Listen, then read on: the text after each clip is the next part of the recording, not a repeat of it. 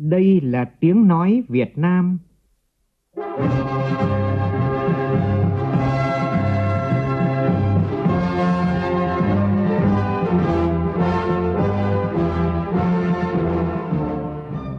là tiếng nói Việt Nam, phát thanh từ Hà Nội, thủ đô nước Cộng hòa xã hội chủ nghĩa Việt Nam.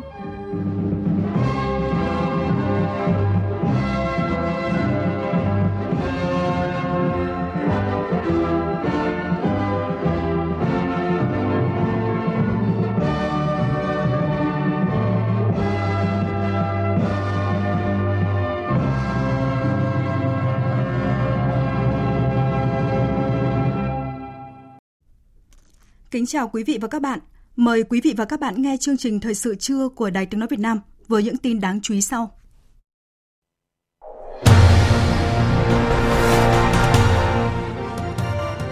Chủ tịch nước Nguyễn Xuân Phúc cùng tổ đại biểu Quốc hội Thành phố Hồ Chí Minh, đơn vị số 10, tiếp xúc cử tri tại huyện Củ Chi và Hóc Môn. Khai mạc phiên họp thứ 11 của Ủy ban Thường vụ Quốc hội thảo luận nhiều nội dung quan trọng chuẩn bị cho kỳ họp thứ 3 Quốc hội khóa 15 lễ thượng cờ các đoàn thể thao tham dự Đại hội Thể thao Đông Nam Á lần thứ 31, SEA Games 31. Dự đoán ngày thi đấu hôm nay, đoàn thể thao Việt Nam giành thêm nhiều tấm huy chương vàng. Viện Vật lý địa cầu công bố nguyên nhân động đất liên tiếp ở Con Tum. Trong phần tin quốc tế, Cộng hòa Séc được bầu vào Hội đồng Nhân quyền Liên Hợp Quốc thay vị trí của Nga. Sri Lanka từ thiên đường du lịch trở thành quốc gia vỡ nợ Liên Hợp Quốc kêu gọi ngăn chặn bạo lực leo thang tại quốc gia này.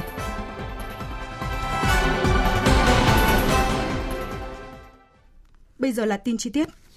Thưa quý vị, thưa các bạn, sáng nay tại thành phố Hồ Chí Minh, Chủ tịch nước Nguyễn Xuân Phúc cùng tổ đại biểu Quốc hội thành phố Hồ Chí Minh đơn vị số 10 tiếp xúc cử tri hai huyện Củ Chi và Hóc Môn theo hình thức trực tiếp và trực tuyến, chuẩn bị cho kỳ họp thứ 3 Quốc hội khóa 15. Phóng viên Vũ Dũng đưa tin. Tại buổi tiếp xúc, cử tri đánh giá cao các đại biểu Quốc hội thành phố Hồ Chí Minh đã có nhiều hoạt động cụ thể, lắng nghe ý kiến của cử tri thành phố để chuẩn bị các nội dung trước kỳ họp thứ ba Quốc hội khóa 15. Đối với các vấn đề của thành phố Hồ Chí Minh, cử tri các huyện Hóc Môn và Củ Chi bày tỏ vui mừng về kết quả của hội nghị xúc tiến đầu tư vào hai huyện từ ý tưởng của Chủ tịch nước Nguyễn Xuân Phúc giúp các huyện nhận được sự quan tâm của nhà đầu tư với số vốn cam kết đầu tư rất lớn, gần 17 tỷ đô la.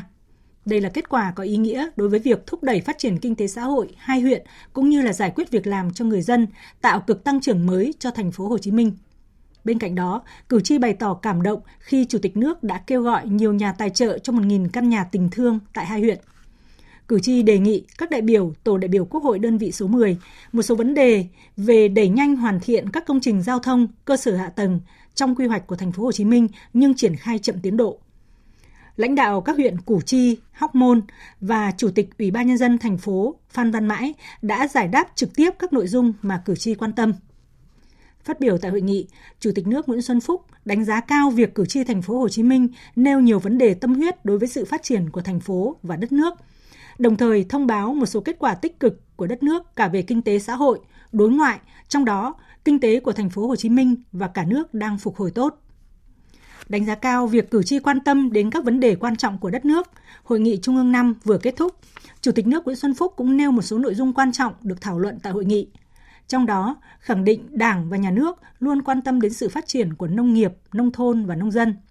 quan tâm đến vấn đề khơi thông nguồn lực đất đai phục vụ phát triển đất nước, thảo luận về đề án thành lập Ban chỉ đạo cấp tỉnh về phòng chống tham nhũng tiêu cực, một nội dung mà tại buổi tiếp xúc này nhiều cử tri nêu ra. Trung ương cũng đã thảo luận, đó là vấn đề xây dựng đảng cơ sở.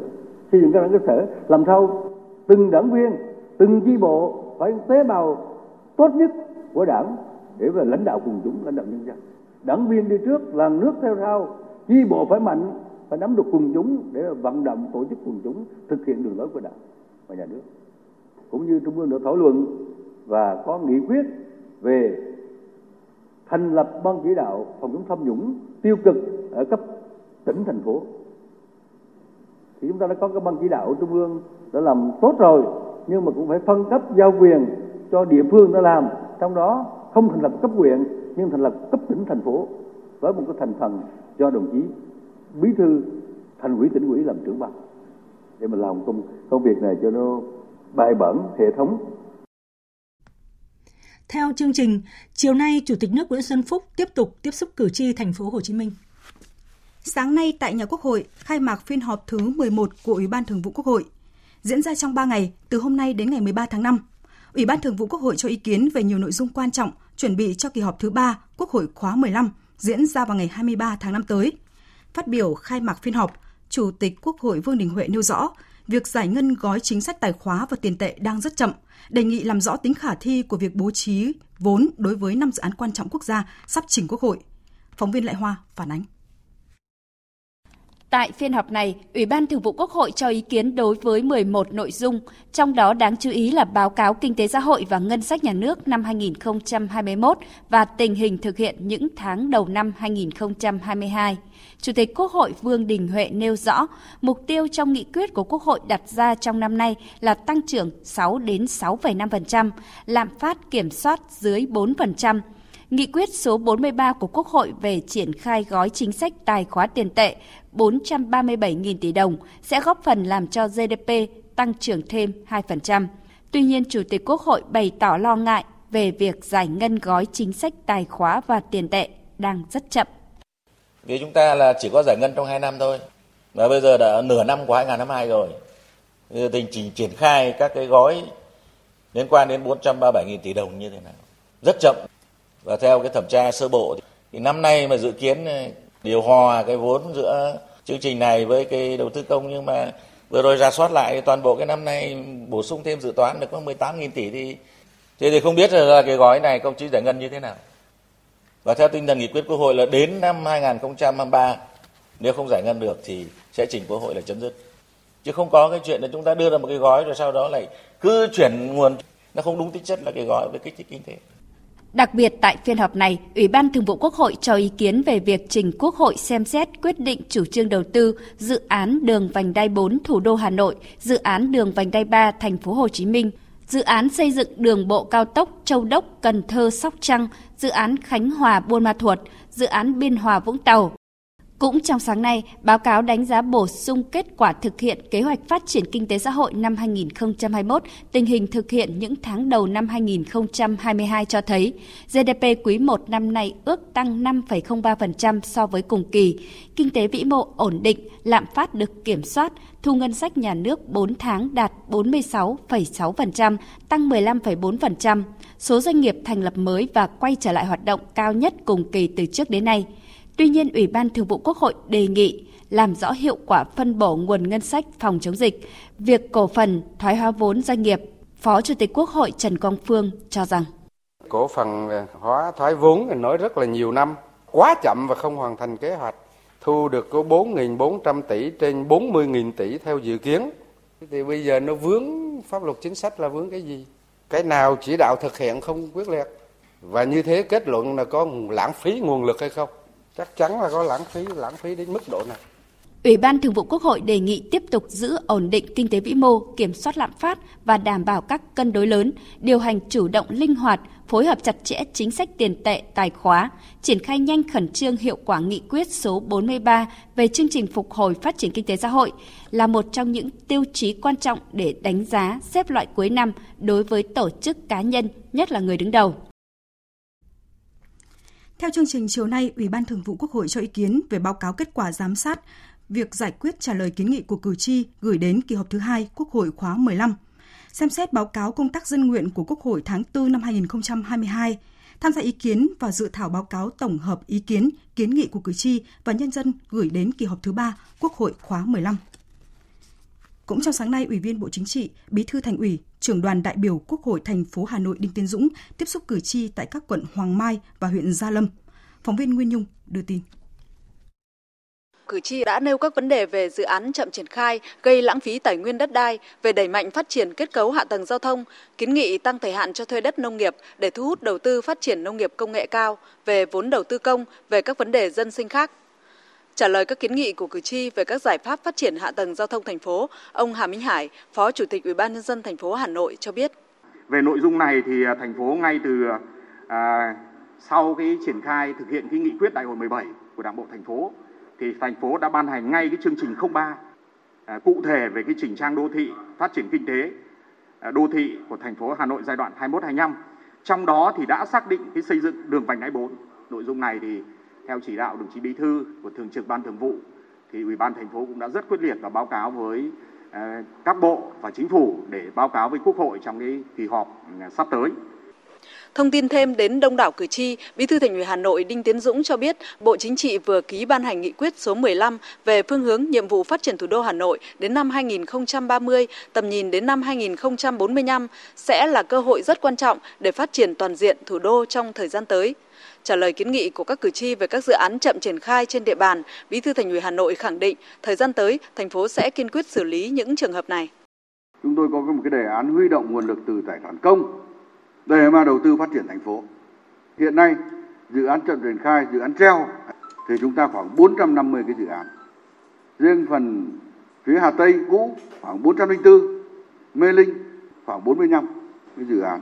mà không biết bao nhiêu đất đai từ đây chậm triển khai suốt từ mười mấy năm, rất là nhiều vướng mắc, rất là nhiều tồn tại từ quản lý nhà nước cũng có, từ cơ chế chính sách cũng có, từ năng lực chủ đầu tư cũng có thì chúng tôi chủ trương là như vậy cái thứ hai là cái, các cái quỹ đất mà trước kia chúng ta quyết định BT đấy, mà giờ thôi BT đấy, thì cũng phải được thống kê huy động lại. Chương trình thời sự trưa tiếp tục với những tin quan trọng khác. Nhân đại lễ Phật đản Phật lịch 2566, dương lịch 2022, sáng nay thay mặt lãnh đạo Đảng, Nhà nước, Ủy viên Bộ Chính trị, Phó Thủ tướng Thường trực Chính phủ Phạm Bình Minh đã tới thăm, chúc mừng Trung ương Giáo hội Phật giáo Việt Nam và Tăng ni Phật tử. Chúc mừng Trung ương Giáo hội Phật giáo Việt Nam cùng toàn thể tăng ni Phật tử đón một mùa Phật đản an lạc. Phó Thủ tướng Phạm Bình Minh nhấn mạnh, Đại lễ Phật đản là dịp các tăng ni Phật tử cũng như nhân dân cả nước cùng hướng về Đức Phật Thích Ca Mâu Ni, cũng như phương châm đạo pháp dân tộc, đó là từ bi, hỷ xả, chân thiện mỹ.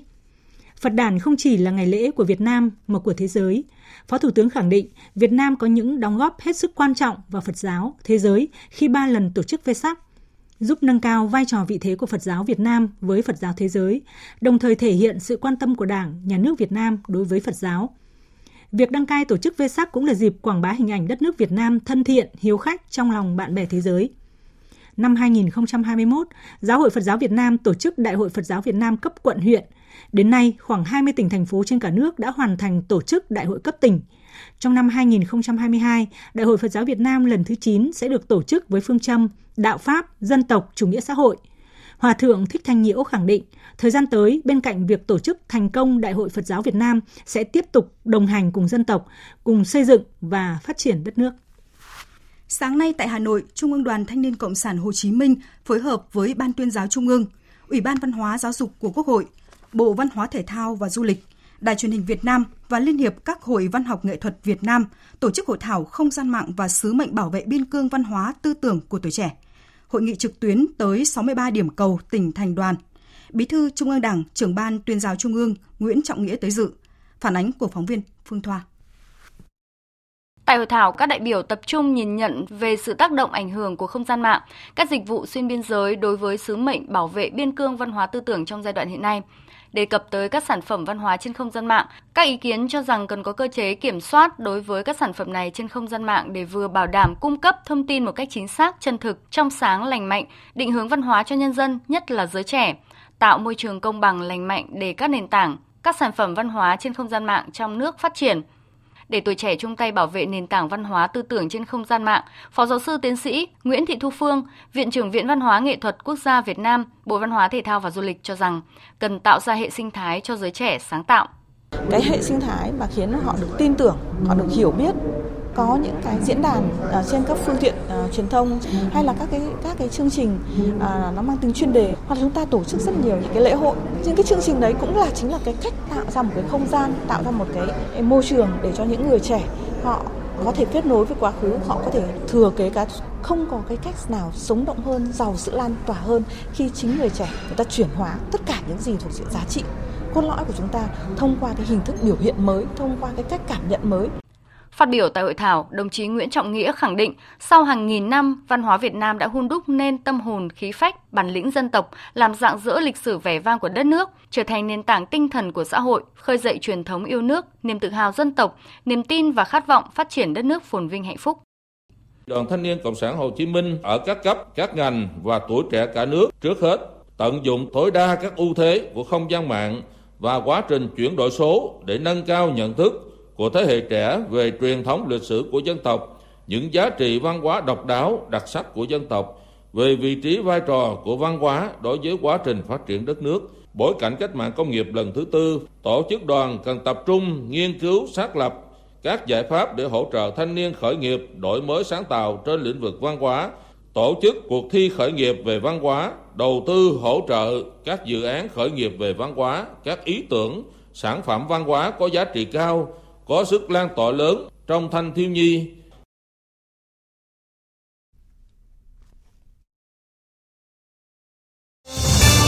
Thời sự VOV nhanh, tin cậy, hấp dẫn.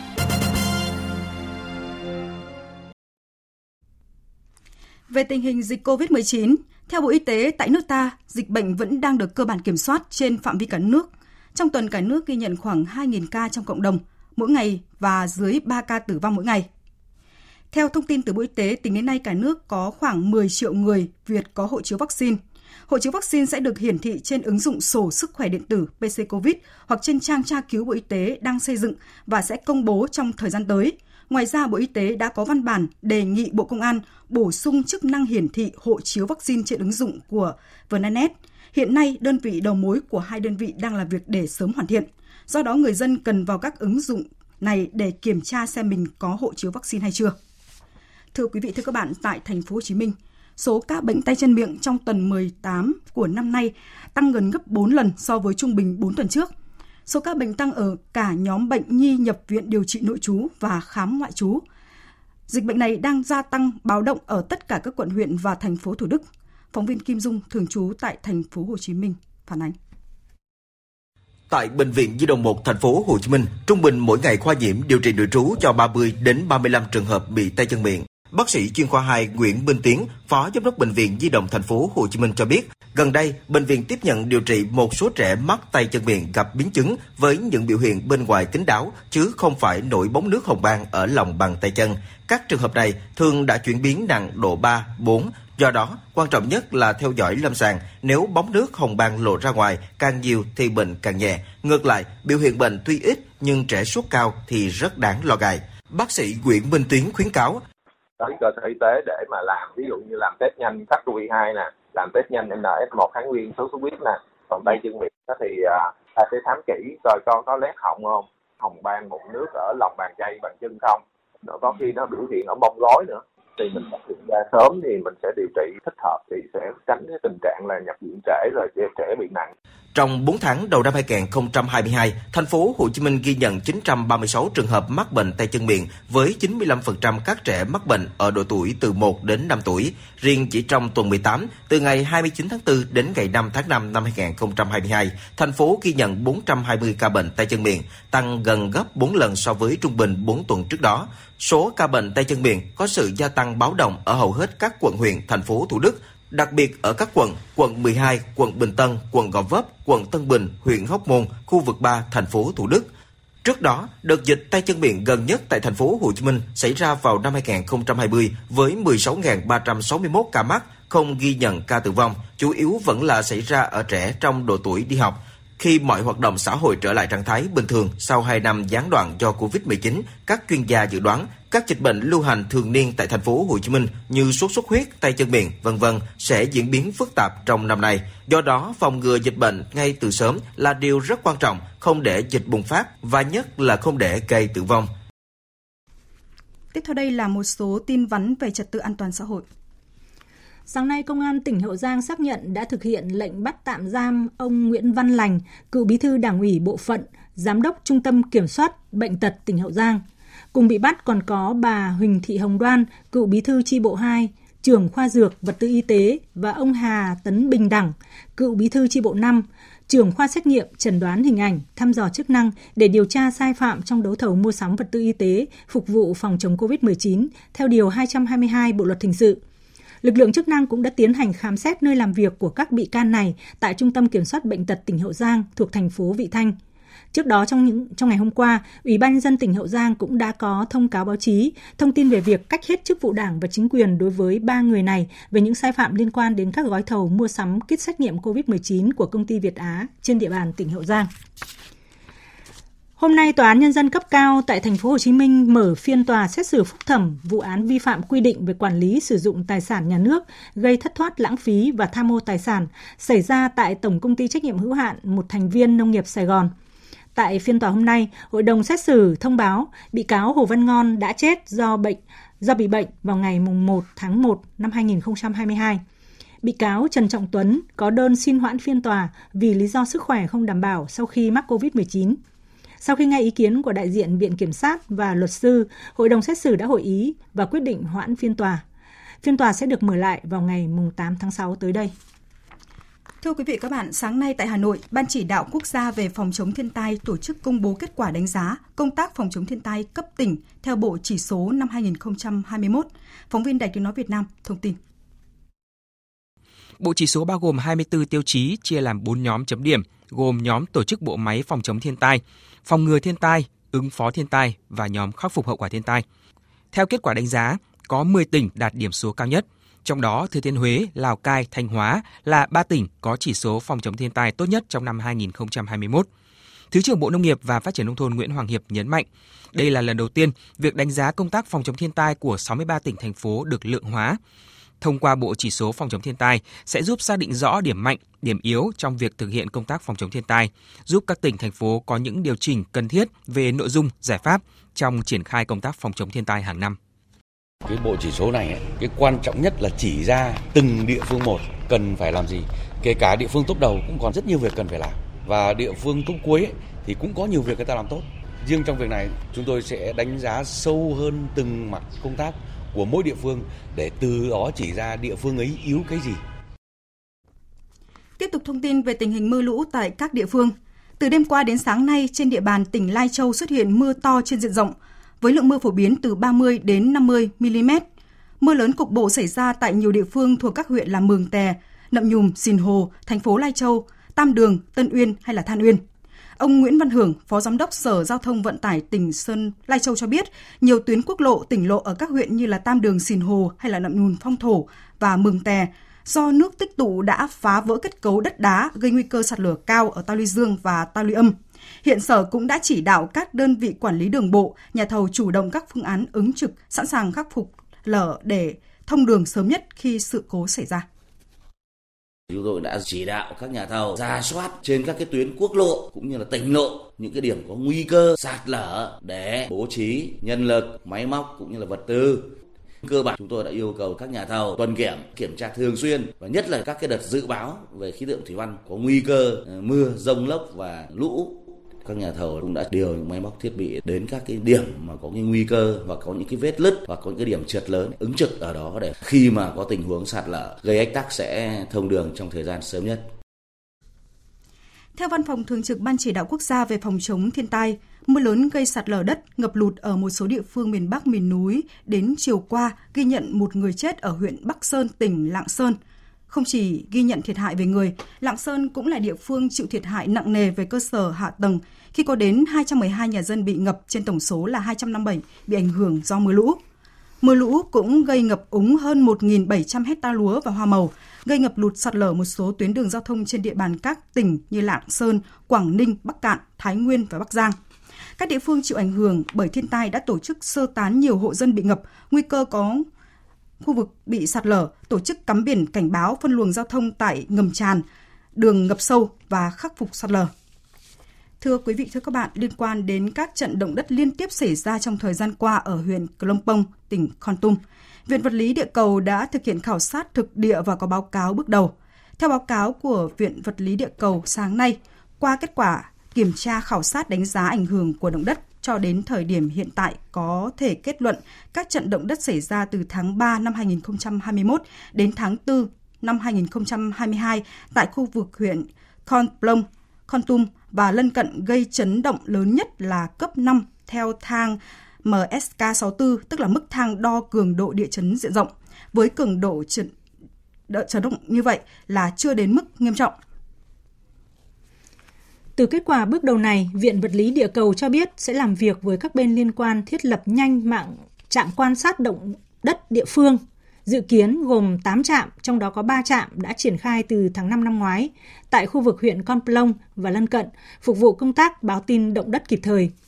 Trên cơ sở khảo sát thực địa, thực hiện ý kiến chỉ đạo của Phó Thủ tướng Lê Văn Thành về việc xử lý động đất tại khu vực huyện Con Plong, tỉnh Con Tum, Viện Vật lý Địa cầu đang đề xuất trong thời gian sớm nhất với Bộ Khoa học và Công nghệ xây dựng nhiệm vụ nghiên cứu đánh giá hoạt động động đất khu vực tỉnh Con Tum và lân cận, phục vụ công tác phòng tránh giảm nhẹ thiên tai do động đất gây ra. Với các nội dung chính là làm rõ nguyên nhân phát sinh chuỗi động đất xảy ra tại huyện Con Plong và lân cận, mối liên hệ giữa hoạt động động đất và tích nước hồ chứa,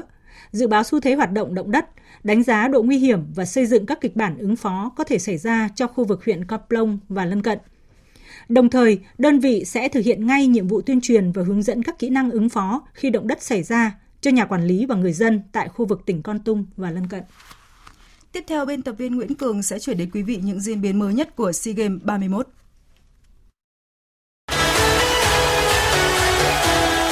SEA Games 31 vì một Đông Nam Á đoàn kết, vì một Việt Nam vươn lên mạnh mẽ.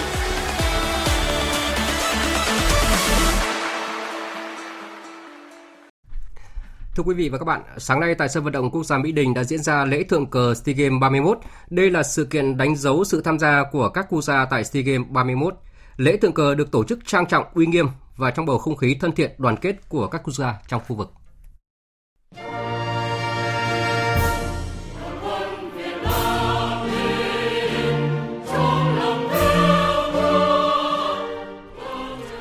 Thưa quý vị và các bạn, tham dự lễ thượng cờ thì mỗi quốc gia có 31 thành viên và đại diện đại sứ quán các quốc gia trong khu vực. Phát biểu tại buổi lễ, Thứ trưởng Bộ Văn hóa Thể thao và Du lịch Hoàng Đào Cương đã gửi lời chào mừng nồng nhiệt tới các lãnh đạo, cán bộ và đoàn thể thao các nước Đông Nam Á tham dự SEA Games 31 tổ chức tại Việt Nam.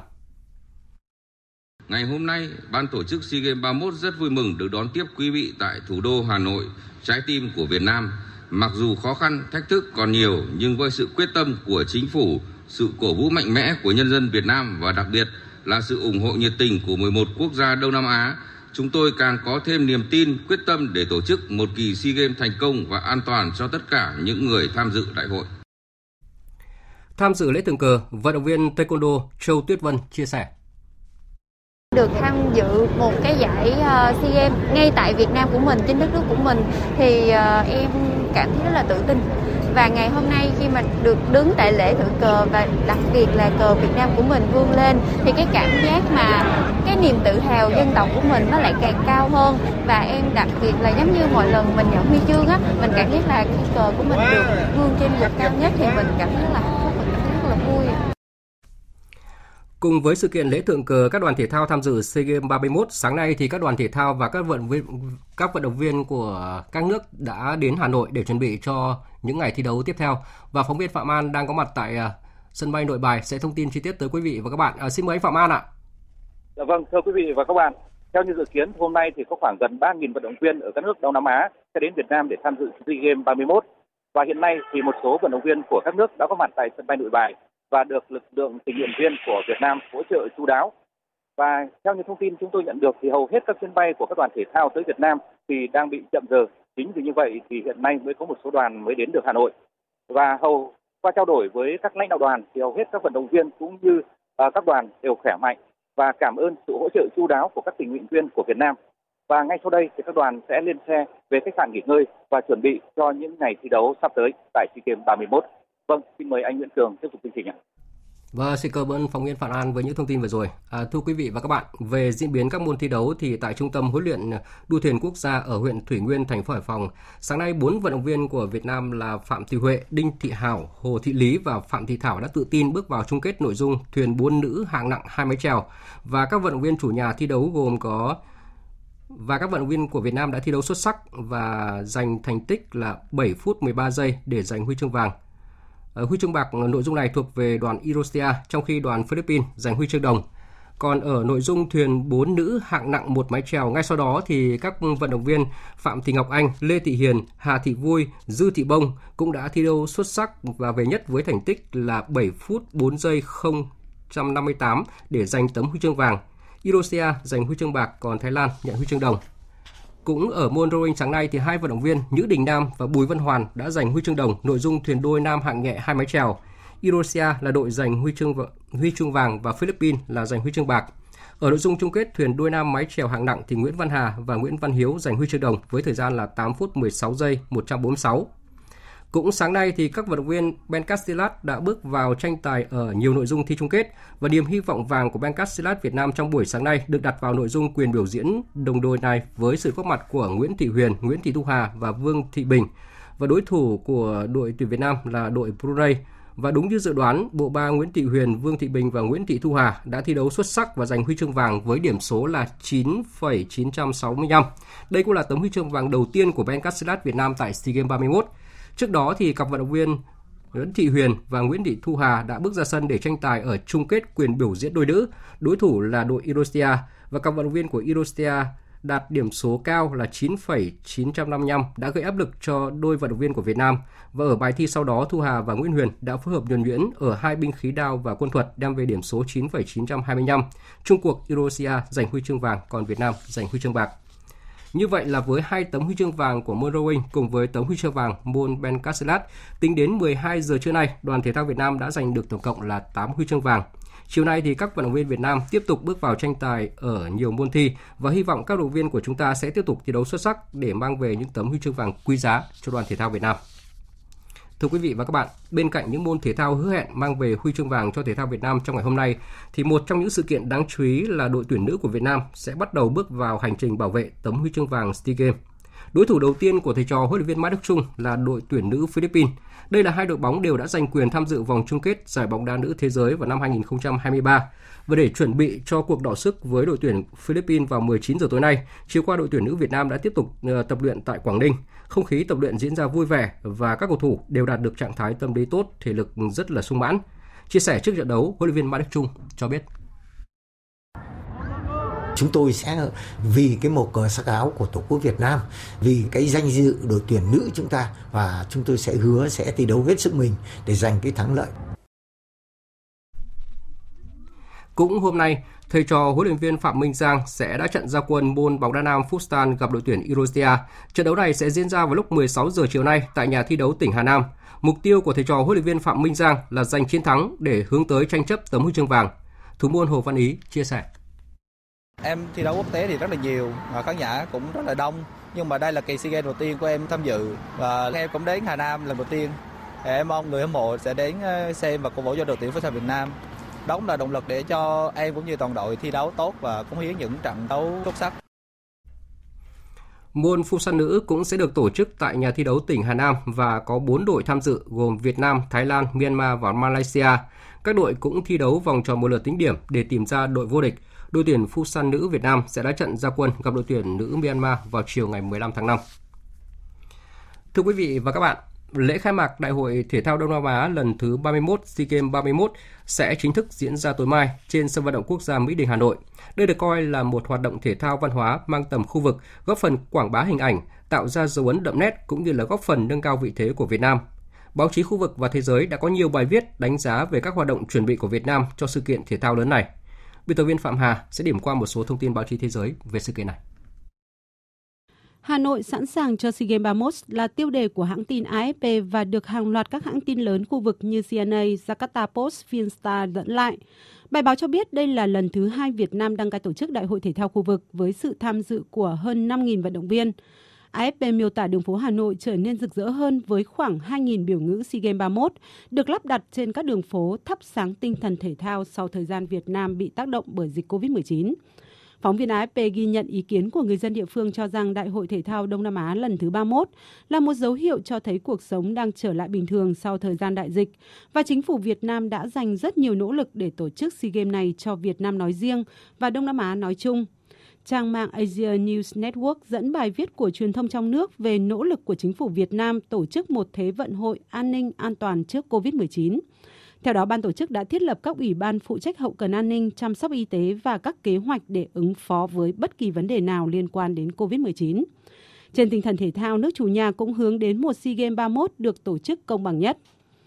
Hãng tin Channel News Asia của Singapore đưa tin về các hoạt động chuẩn bị cho lễ khai mạc Đại hội Thể thao của Việt Nam diễn ra vào tối mai.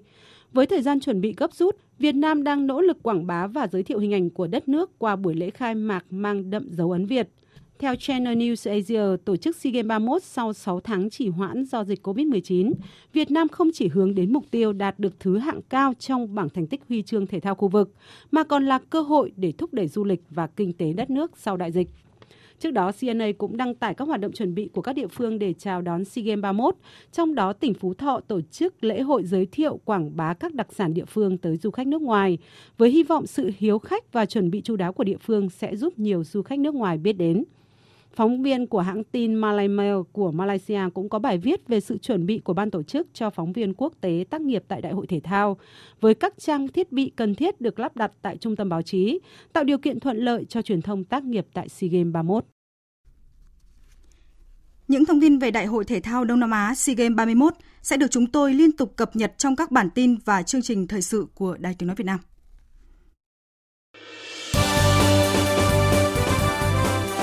Thời sự tiếng nói Việt Nam Thông tin nhanh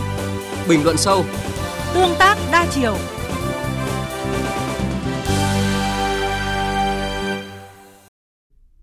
Chương trình thời sự trưa tiếp tục với phần tin quốc tế.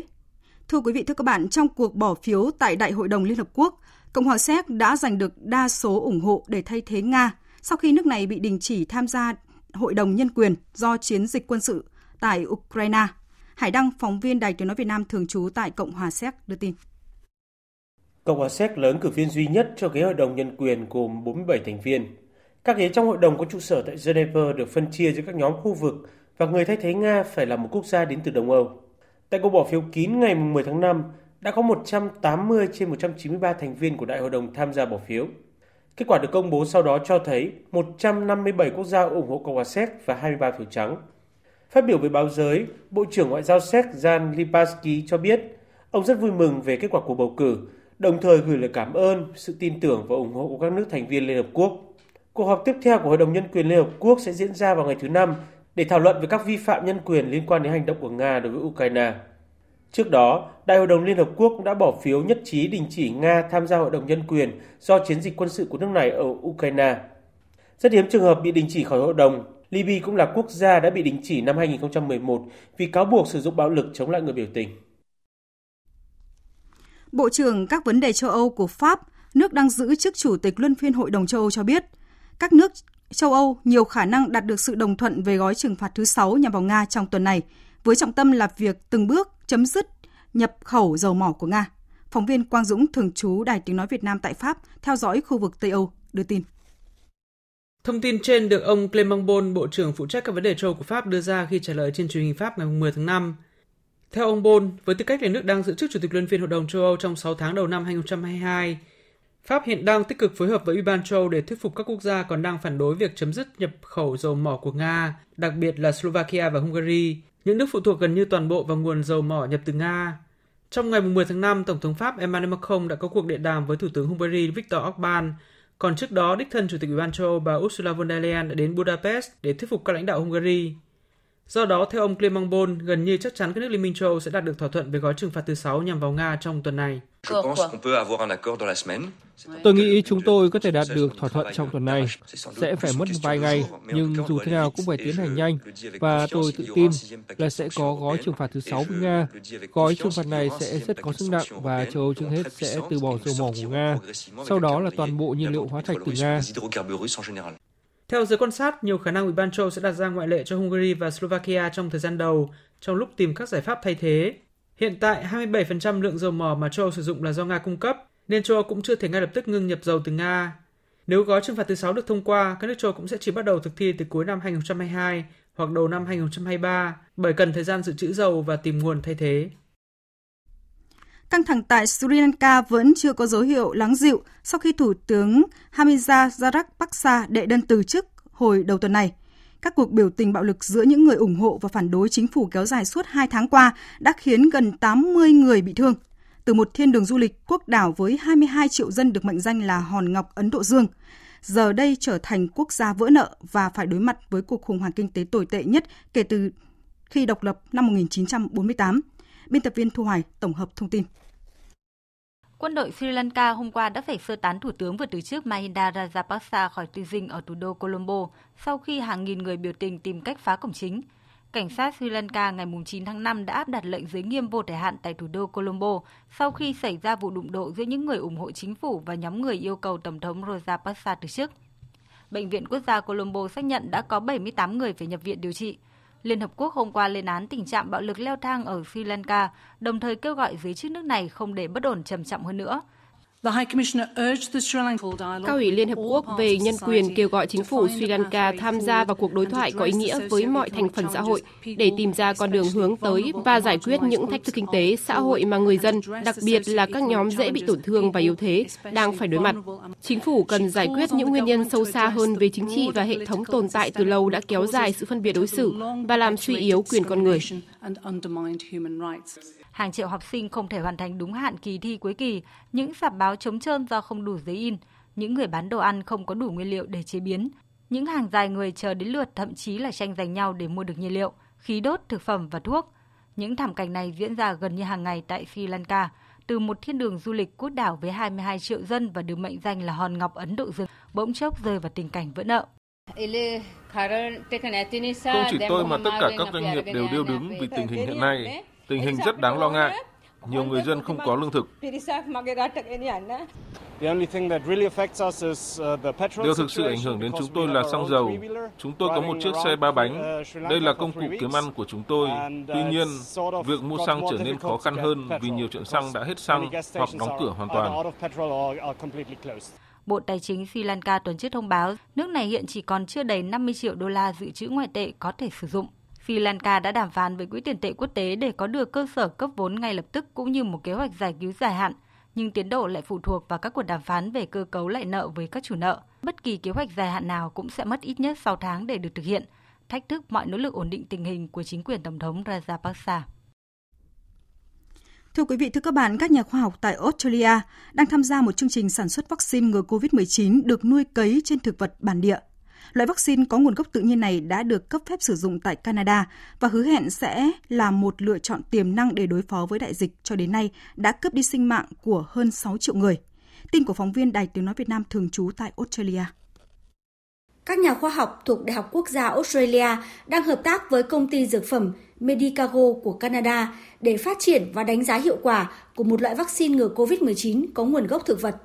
Để sản xuất loại vaccine độc đáo này, các nhà nghiên cứu đã đưa vi khuẩn có chứa mã di truyền của virus SARS-CoV-2 vào bên trong một loại cây bản địa của Australia có họ hàng với cây thuốc lá.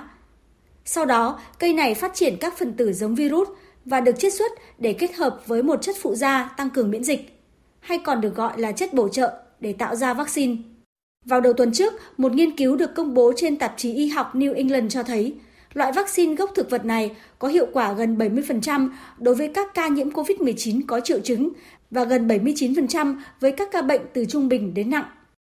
Trước đó vào tháng 2 năm nay, sản phẩm hợp tác sản xuất giữa Medicago và hãng dược phẩm GlaxoSmithKline với tên thương mại là Covifence đã được Bộ Y tế Canada cấp phép sử dụng để ngừa bệnh COVID-19 cho những người từ 18 đến 64 tuổi.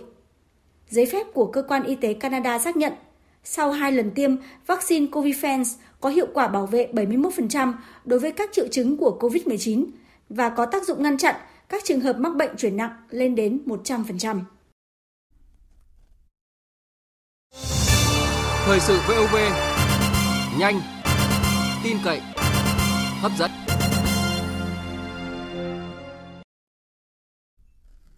Thưa quý vị và các bạn, Ngày mai tại thủ đô Washington, Mỹ sẽ diễn ra hội nghị thượng đỉnh đặc biệt lần thứ hai giữa ASEAN và Mỹ. Đây là hội nghị thượng đỉnh đặc biệt ASEAN-Mỹ lần thứ hai, nhưng là cuộc gặp đầu tiên giữa các nhà lãnh đạo ASEAN với Tổng thống Mỹ Joe Biden kể từ khi ông nhậm chức vào đầu năm 2021. Cuộc gặp diễn ra trong bối cảnh chính quyền của Tổng thống Mỹ Joe Biden công bố chiến lược Ấn Độ Dương-Thái Bình Dương vào hồi tháng 2 vừa qua, khiến cho dư luận hy vọng các nhà lãnh đạo Mỹ và ASEAN sẽ có nhiều nội dung thảo luận để thúc đẩy quan hệ giữa hai bên trong thời gian tới. Nhân dịp này, Việt Nga, phóng viên Đài Tiếng Nói Việt Nam thường trú tại Australia đã có cuộc trao đổi với giáo sư Gordon Fleck, Giám đốc Trung tâm Nghiên cứu FIRST Mỹ châu Á thuộc Đại học Tây Australia để trao đổi về hội nghị thượng đỉnh đặc biệt ASEAN-Mỹ và triển vọng mối quan hệ giữa hai bên. Mời quý vị và các bạn cùng nghe. Xin trân trọng cảm ơn giáo sư Gordon Fleck đã nhận lời trả lời phỏng vấn của phóng viên Đài Tiếng Nói Việt Nam thường trú tại Australia. Như ông đã biết là ngày mai tại Mỹ sẽ diễn ra hội nghị thượng đỉnh đặc biệt ASEAN và Mỹ. Diễn ra sau khi Mỹ công bố chiến lược Ấn Độ Dương-Thái Bình Dương vào hồi tháng 2 vừa qua. Theo ông, liệu đây có phải là nội dung mà các nhà lãnh đạo ASEAN và Mỹ sẽ thảo luận tại hội nghị thượng đỉnh đặc biệt vào ngày mai không ạ? Hội nghị thượng đỉnh ASEAN-Mỹ lần này cho thấy mọi công việc đang dần quay trở lại bình thường. Trước đó có một giai đoạn không chắc chắn trong chính sách đối ngoại khi ông Donald Trump làm Tổng thống Mỹ. Khi đó, Mỹ không có chính sách rõ ràng đối với đồng minh, điều mà từ lâu đã được đặt làm nền tảng cho chính sách của Mỹ đối với khu vực. Đồng thời cam kết của Mỹ đối với các tổ chức đa phương cũng không rõ ràng và điều này tác động đến quan hệ với ASEAN. Tổ chức đặt niềm tin vào hệ thống pháp luật quốc tế, các tiêu chuẩn và các quy chuẩn xã hội. Vì vậy, việc các nhà lãnh đạo ASEAN và Mỹ gặp nhau lần này cho thấy mọi thứ đang quay trở về như bình thường. Mỹ quay trở lại hợp tác chặt chẽ với các đồng minh và đối tác trong khu vực, thể hiện cam kết vào chính sách đối ngoại và ngoại giao đa phương, trong đó có ASEAN và các quốc gia thành viên. Về chiến lược Ấn Độ Dương-Thái Bình Dương của Mỹ, tôi hoan nghênh việc Mỹ ban hành chiến lược này. Tuy nhiên, có một lĩnh vực còn đang bị bỏ ngỏ, đó là lĩnh vực thương mại, kinh tế, đầu tư. Mỹ đang rất tích cực trong các chính sách với khu vực và điều này thể hiện thông qua việc tham gia các cơ chế như Bộ Tứ, AUKUS và cả việc hội nghị thượng đỉnh lần này. Tuy vậy, các cơ chế này chủ yếu đề cập vấn đề an ninh, trong khi lại không đề cập các vấn đề thương mại đầu tư. Trên thực tế, Mỹ không phải là thành viên của RCEP, không phải là thành viên của CPTPP. Điều này cho thấy Mỹ mới chỉ thúc đẩy hai trong ba lĩnh vực gồm an ninh, ngoại giao, và điều này là chưa đủ. Mỹ cần có sự hợp tác tích cực hơn nữa trong lĩnh vực kinh tế. Tôi hy vọng đây là điều mà các nhà lãnh đạo ASEAN sẽ làm rõ trong cuộc gặp với Tổng thống Mỹ tại Washington DC Mỹ cần phải quay trở lại đảm nhiệm vai trò lãnh đạo ở khu vực Ấn Độ Dương-Thái Bình Dương trong các vấn đề kinh tế, thương mại và đầu tư. Ông đánh giá như thế nào về những lợi ích mà ASEAN và Mỹ thu được khi quan hệ giữa hai bên được thúc đẩy mạnh mẽ hơn ạ? Um, Tôi chắc chắn ASEAN tin tưởng rằng Mỹ có nhiều lợi thế để can dự tích cực hơn tại khu vực, hay nói cách khác là ASEAN muốn Mỹ đóng vai trò tích cực hơn trong khu vực Ấn Độ Dương-Thái Bình Dương. Điều này được thấy rõ sau khi nhìn thấy những hệ quả mà Mỹ đã không đảm nhiệm vai trò này trong khu vực giai đoạn ông Donald Trump làm Tổng thống Mỹ. Tôi cho rằng ASEAN sẽ được lợi nhiều hơn khi hoan nghênh và khuyến khích Mỹ tham gia tích cực hơn trong các vấn đề khu vực. Bởi sự tham gia tích cực của Mỹ tại khu vực Ấn Độ Dương-Thái Bình Dương mang đến cho các nước sự lựa chọn. Chúng ta muốn được lựa chọn và vai trò của Mỹ là thúc đẩy điều này. Từ góc độ của Mỹ, Mỹ nhìn nhận ASEAN đóng vai trò trung tâm. Các thành viên của ASEAN tạo nên nền kinh tế lớn và năng động hàng đầu thế giới. Cho dù là bộ tứ hay chiến lược rộng lớn hơn là Ấn Độ Dương, Thái Bình Dương, chính sách của Mỹ đối với khu vực hay trong chính sách của Mỹ với Nhật Bản, Australia, Ấn Độ và các tổ chức khác đều đặt ASEAN vào vị trí trung tâm bằng nhiều cách khác nhau. Nói cách khác, sức hút kinh tế của châu Á đang tiếp tục chuyển trọng tâm sang phía Tây Nam và tiếp tục hướng đến ASEAN.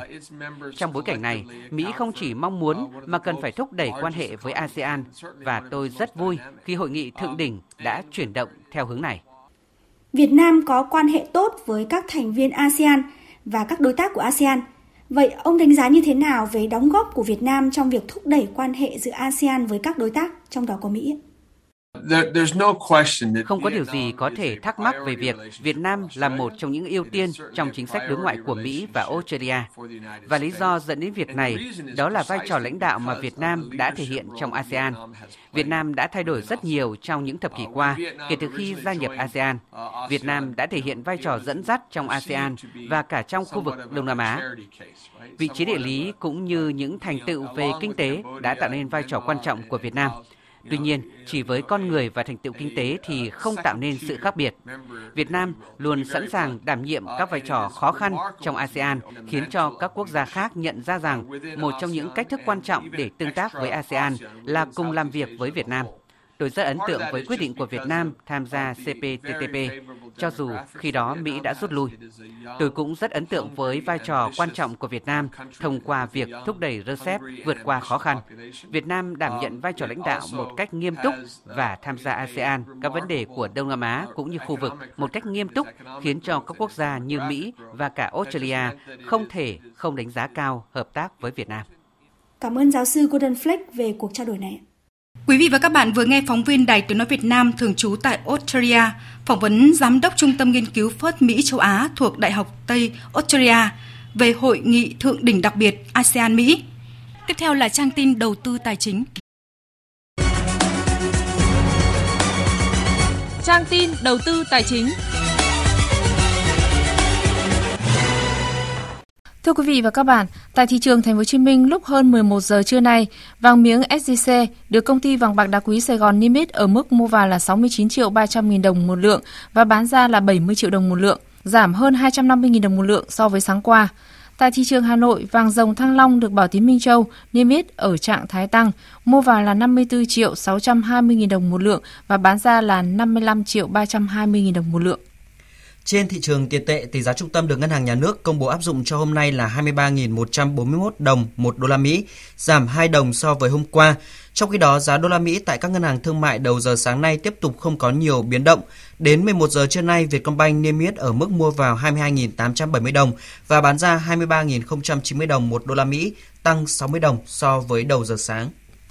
Về diễn biến giao dịch trên thị trường chứng khoán, Kết thúc phiên giao dịch sáng nay, VN Index đạt 1.281,61 điểm, giảm gần 12 điểm so với chốt phiên hôm qua. Tổng giá trị giao dịch đạt hơn 5.800 tỷ đồng. HNX Index đạt 331,27 điểm, tăng 1,2 điểm, còn Upcom Index là 98,34 điểm.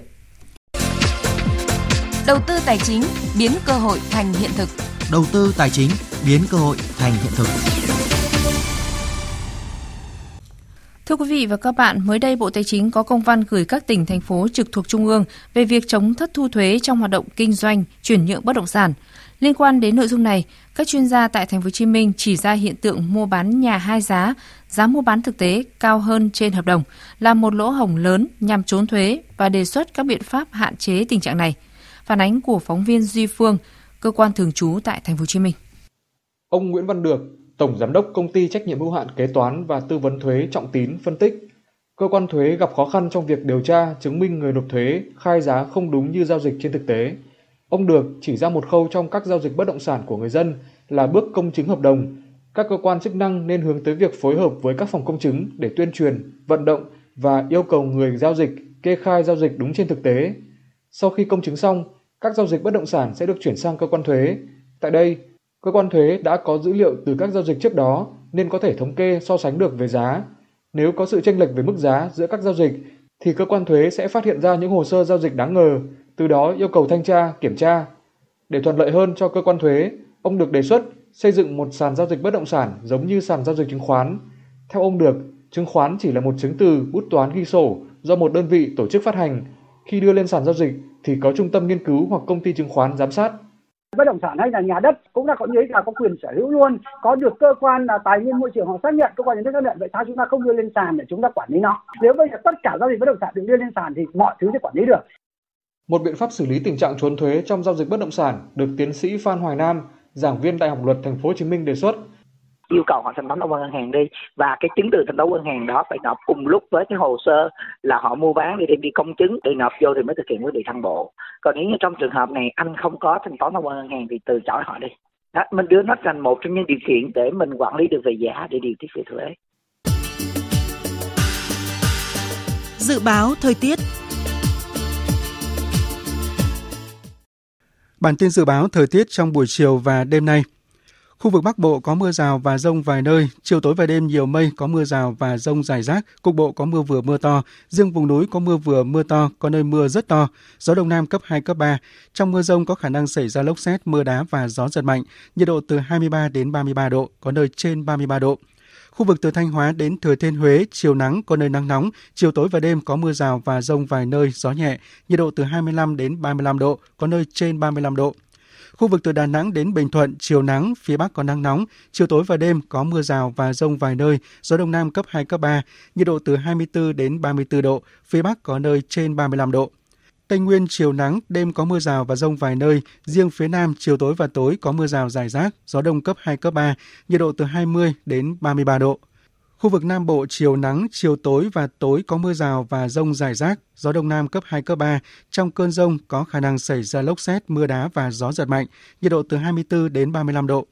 Khu vực Hà Nội chiều nắng, chiều tối và đêm có mưa rào và rải rác có rông, cục bộ có mưa vừa mưa to, gió Đông Nam cấp 2, cấp 3, nhiệt độ từ 24 đến 33 độ. Tin dự báo thời tiết biển Vịnh Bắc Bộ, khu vực Bắc Biển Đông, khu vực giữa Biển Đông, khu vực Nam Biển Đông và khu vực quần đảo Hoàng Sa thuộc thành phố Đà Nẵng có mưa rào rải rác và có nơi có rông. Trong mưa rông có khả năng xảy ra lốc xoáy và gió giật mạnh, tầm nhìn xa trên 10 km, giảm xuống 4 đến 10 km trong mưa, gió Đông Nam đến Nam cấp 4, cấp 5. Vùng biển từ Quảng Trị đến Quảng Ngãi và vùng biển từ Bình Định đến Ninh Thuận có mưa rào và rông vài nơi, gió Đông Nam đến Nam cấp 4 vùng biển từ Bình Thuận đến Cà Mau, vùng biển từ Cà Mau đến Kiên Giang, khu vực quần đảo Trường Sa thuộc tỉnh Khánh Hòa và Vịnh Thái Lan có mưa rào và rông rải rác. Trong mưa rông có khả năng xảy ra lốc xoáy và gió giật mạnh. Tầm nhìn xa trên 10 km, giảm xuống 4 đến 10 km trong mưa, gió nhẹ. Vừa rồi là thông tin dự báo thời tiết. Trước khi kết thúc chương trình, chúng tôi tóm lược những tin chính vừa phát. Phiên họp thứ 11 của Ủy ban Thường vụ Quốc hội chính thức khai mạc sáng nay sẽ cho ý kiến nhiều nội dung quan trọng, trong đó phần lớn là các nội dung công tác chuẩn bị cho Quốc hội xem xét quyết định tại kỳ họp thứ 3 Quốc hội khóa 15 khai mạc vào ngày 23 tháng 5 tới. Tại phiên họp thứ 11, Ủy ban Thường vụ Quốc hội xem xét quyết định việc thành lập thị trấn Phương Sơn thuộc huyện Lục Nam và thành lập thị trấn Bắc Lý thuộc huyện Hiệp Hòa, tỉnh Bắc Giang. Lễ thượng cờ các đoàn thể thao tham dự Đại hội Đông Nam Á lần thứ 31 SEA Games 31 chính thức diễn ra sáng nay tại quảng trường Sân vận động quốc gia Mỹ Đình, Hà Nội. Chào đón các đoàn thể thao đến tham dự, khích lệ tinh thần thi đấu của các vận động viên tham gia SEA Games 31. Viện Vật lý Địa cầu đã thực hiện khảo sát thực địa và có báo cáo bước đầu về động đất khu vực huyện Con Plong, Con Tum là động đất kích thích gây ra do hồ chứa. Cộng hòa Séc được bầu vào Hội đồng Nhân quyền Liên Hợp Quốc thay vị trí của Nga. Sri Lanka từ thiên đường du lịch trở thành quốc gia vỡ nợ. Liên Hợp Quốc kêu gọi ngăn chặn bạo lực leo thang tại quốc gia này. Những thông tin tóm lược vừa rồi đã kết thúc chương trình thời sự trưa nay của Đài Tiếng nói Việt Nam. Chương trình do các biên tập viên Thu Hằng, Duy Quyền, Nguyễn Cường, Thu Hòa và Hằng Nga thực hiện với sự tham gia của kỹ thuật viên Trần Tâm, chịu trách nhiệm nội dung Nguyễn Thị Tuyết Mai. Cảm ơn quý vị đã quan tâm lắng nghe. Xin kính chào và hẹn gặp lại quý vị.